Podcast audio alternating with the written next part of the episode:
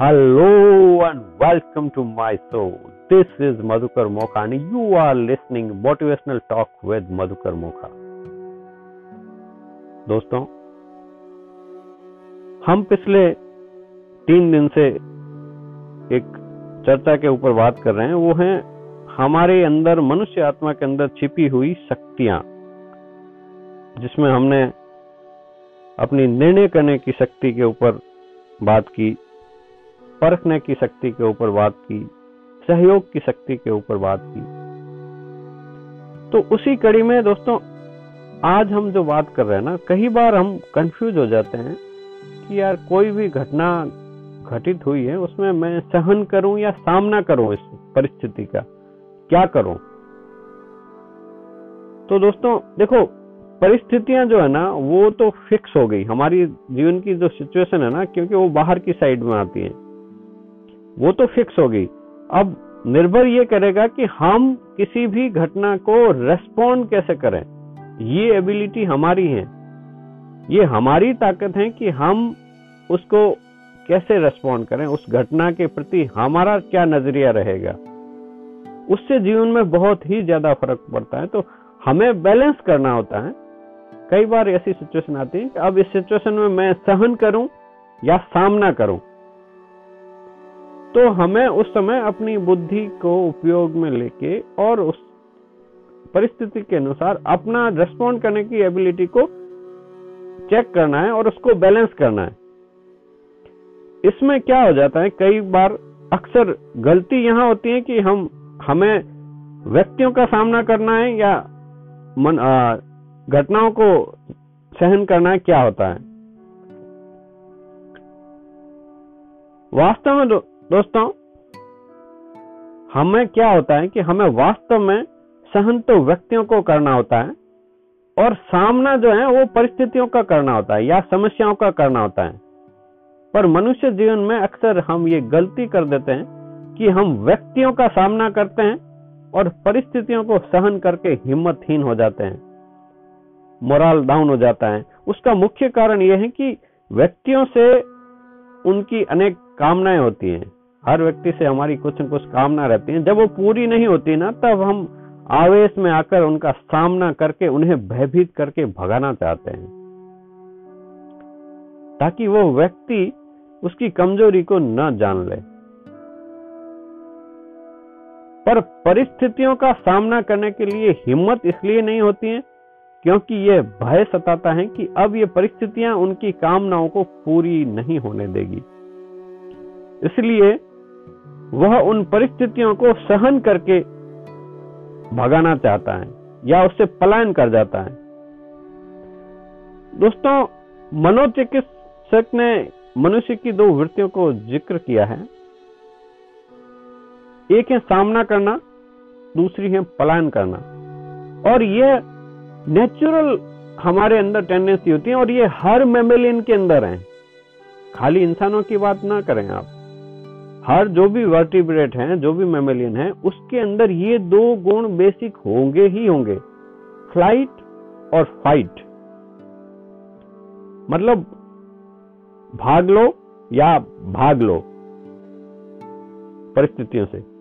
तो ये अपने साथ बेसिक ये गुण होते ही होते हैं। आपने देखा होगा कि जब भी आपको कोई खास परिस्थिति आती है, कोई गुस्सा आता है या या आप कोई अचानक से डर जाते हैं, कुछ भी ऐसी घटना होती है ना दोस्तों तो आपके हृदय की पंपिंग बढ़ जाती है, फटाक से स्पीड बढ़ जाती है एड्रिनलिन सीक्रेट होने से आपके पास अथाह शक्ति आ जाती है। जैसे आपके पीछे अचानक से कोई कुत्ता पड़ा तो आपके भागने के अंदर ज़बरदस्त ताकत आ जाएगी। तो यह हम, हमारी बॉडी ऐसे ही डिज़ाइन हुई हुई है कि हमें परिस्थिति के अनुसार वो ताकत देगा ही देगा। और वो शक्ति जो है, वो सिर्फ़ इसके लिए काम आती है कि या तो आप फाइट करें उससे। और अगर वो संभव नहीं हो रहा है तो भाग जाए वहाँ से। फ़्लाइट कर लें। आपने देखे होंगे बहुत सारे सांड, या अगर वो लड़ते हैं ना तो लड़ने की कोशिश करते हैं। जब भी उनको लगता है कि अब यहाँ पे नहीं बैठ रहा है बैलेंस तो वो भाग जाते हैं। तो हमें जो है ना, ये दोनों के अंदर बैलेंस करना आता है। तो व्यक्तियों को सहन करने के भाव हमें व्यक्तियों को सहन करना होता है और परिस्थितियों का सामना करना होता है। इसमें क्या है? जैसे एक छोटा सा उदाहरण लें अपन। कि मान लो आप एक व्यक्ति कोई ट्रेन में जा रहा होता है। आजकल अब ट्रेनें वापस शुरू हो गई हैं। तो उन्होंने अपना रिजर्वेशन वगैरह करा रखा है। स्लीपर में अगर वो रिजर्वेशन है तो दिन के समय आपने देखा होगा कि कई जगह पे क्योंकि वो वैलिड नहीं रहता है तो काफ़ी लोग उसके अंदर आके घुस जाते हैं। आरक्षित डिब्बे के अंदर भी धीरे धीरे उसके अंदर भीड़ बढ़ जाती है। तो लोग जब कोई भी व्यक्ति उसमें लेटे हुए देखता है ना तो अक्सर आकर उसको गाली देके उठाते हैं कि, ले उठ। और वो व्यक्ति आवेश में आकर गाली का जवाब वापस चार गाली से दे देता है। तो वही आठ वापस ले लेता है तो धीरे धीरे स्थिति बिगड़ जाती है। हाथापाई की जैसी भी नौबत आ सकती है। अब वो अकेला है, उस स्टेशन पे बाकी जो लोग चढ़ रहे हैं, वो वहाँ के अलग हैं। तो वहाँ पे परिस्थितियाँ ऐसी हैं कि आपको सिर्फ़ जो है ना, उस सिचुएशन के अंदर सहन करना है कि भाई हाँ ठीक है, चलो ठीक है, आपको यहाँ बैठना है। तो थोड़ा सा ऐसे एडजस्टमेंट कर ले उसके अंदर। कई बार इस जगह पे अगर कोई ऐसे गलती करता है तो उसको देखा होगा कि चलती ट्रेन के अंदर उठा के फेंक देते हैं। तो वहाँ पे हमें जो है ना, सहन करने की शक्ति का उपयोग करना है, न कि सामना करना की और उस व्यक्ति को शांत भी किया जा सकता है। उस स्थिति को अपन बैलेंस करके इसमें सेटल कर लेते हैं कि भाई हाँ इसके बीच में ये हो गया। पर मान लो कभी ऐसे हो कि घर के अंदर कोई, किसी व्यक्ति के घर में कोई चोर आ जाए, ऐसी भी परिस्थिति हो सकती है और उसके पास कोई हथियार हो और आप अकेले हो तो देखो, सामना करने से ये हो सकता है कि आपके जीवन को भी खतरा हो सकता है। मैं यहाँ पे कोई ऐसी आध्यात्मिक या बुद्धि की बात नहीं कर रहा हूँ पर हमें हमारी बुद्धि विवेक का ज़रूर काम में लेना पड़ेगा। हमें उसको एक पूरे विवेक और समझदारी के साथ में काम लेना पड़ेगा क्योंकि दोस्तों जब हमारी आ, ऐसी सिचुएशन आती है ना जो हमें लाइफ बचाने के लिए तो हमारा बुद्धि के अंदर की जो सप्लाई है ना वो कट जाती है। एक दिन अपन इसके ऊपर भी क्लास लेंगे। फाइट और फ़्लाइट के अंदर ब्लड सप्लाई कैसे रुक जाती है कैसे हमारी निर्णय शक्ति एकदम से कम हो, हो, होने लग जाती है। इसीलिए कहते हैं कि गुस्सा जब आता है ना तो हमारे बूढ़े बुज़ुर्गों ने कहा है कि भाई थोड़ा सा वेट कर लो क्योंकि वो सप्लाई जैसे ही वापस मिलने लगेगी ना तो हम निर्णय करने की शक्ति हमारी बढ़ जाती है। तो ये जो चीज़ है ना कि उस समय हमारी प्राणों की रक्षा करनी पहले ज़रूरी है पर अगर कोई ऐसी घटना हो जिसके ऊपर अगर आपको कोई फोर्स डाले, जिससे आपको चरित्र के ऊपर नुकसान हो या और कोई हो तो वहाँ पे आपको सामना करना ही है। तो दोस्तों सहन शक्ति और सामना करने की शक्ति के बीच में परख रखकर यथार्थ निर्णय लेना बहुत ही आवश्यक है। उसके लिए समझदारी के साथ साहस या निर्भयता का गुण होना बहुत ही ज़रूरी है। समझदारी के साथ विवेकपूर्ण इसमें ज़रूरी रहेगा। हाँ इसके अंदर आज जो है ना छोटी सी कहानी, वो इस प्रकार है। थोड़ा सा और समझने के, अपने को आसानी हो जाएगी। दोस्तों, एक बार क्या हुआ कि एक पागल खाने में एक किसी पागल ने अपने कमरे को बाहर निकला और वो तीसरी मंजिल के ऊपर जो बाहर छज्जा रहता है ना, छोटा सा बाहर निकला हुआ, उसके ऊपर खड़ा हो गया। अचानक से जो हॉस्पिटल के वार्डन थे, उन्होंने देखा कि पागल अपने कमरे में नहीं है, वो व्यक्ति उस कमरे में नहीं है तो ढूंढते ढूंढते उनका ध्यान वहाँ गया और वो तीसरी मंजिल के ऊपर, बाहर छज्जे के ऊपर दिख गया। तो उन्होंने सोचा कि अगर ये रोगी वहाँ से छलांग लगा देगा, या ये बेपरवाह होकर वहाँ से घूमेगा, गिरेगा तो मृत्यु को प्राप्त हो सकता है। इसलिए उन्होंने ज़्यादा कुछ अधिक सोते बगैर भाग के उसके पास पहुँचे। और वहाँ पहुँच के उन्होंने पागल से कहा, सुनाओ भाई, क्या हाल चाल है? क्या कर रहे हो? तो पागल ने उस व्यक्ति ने बड़ी मस्ती से बोला, भाई साहब, सोच रहा हूँ कि मैं भी पक्षी के जैसे पंख फैलाकर यहाँ से उड़ते हुए नीचे उतर जाऊँ। और अचानक से, और मैं भी आज पक्षी की तरह ही फर्श पे उतरूं।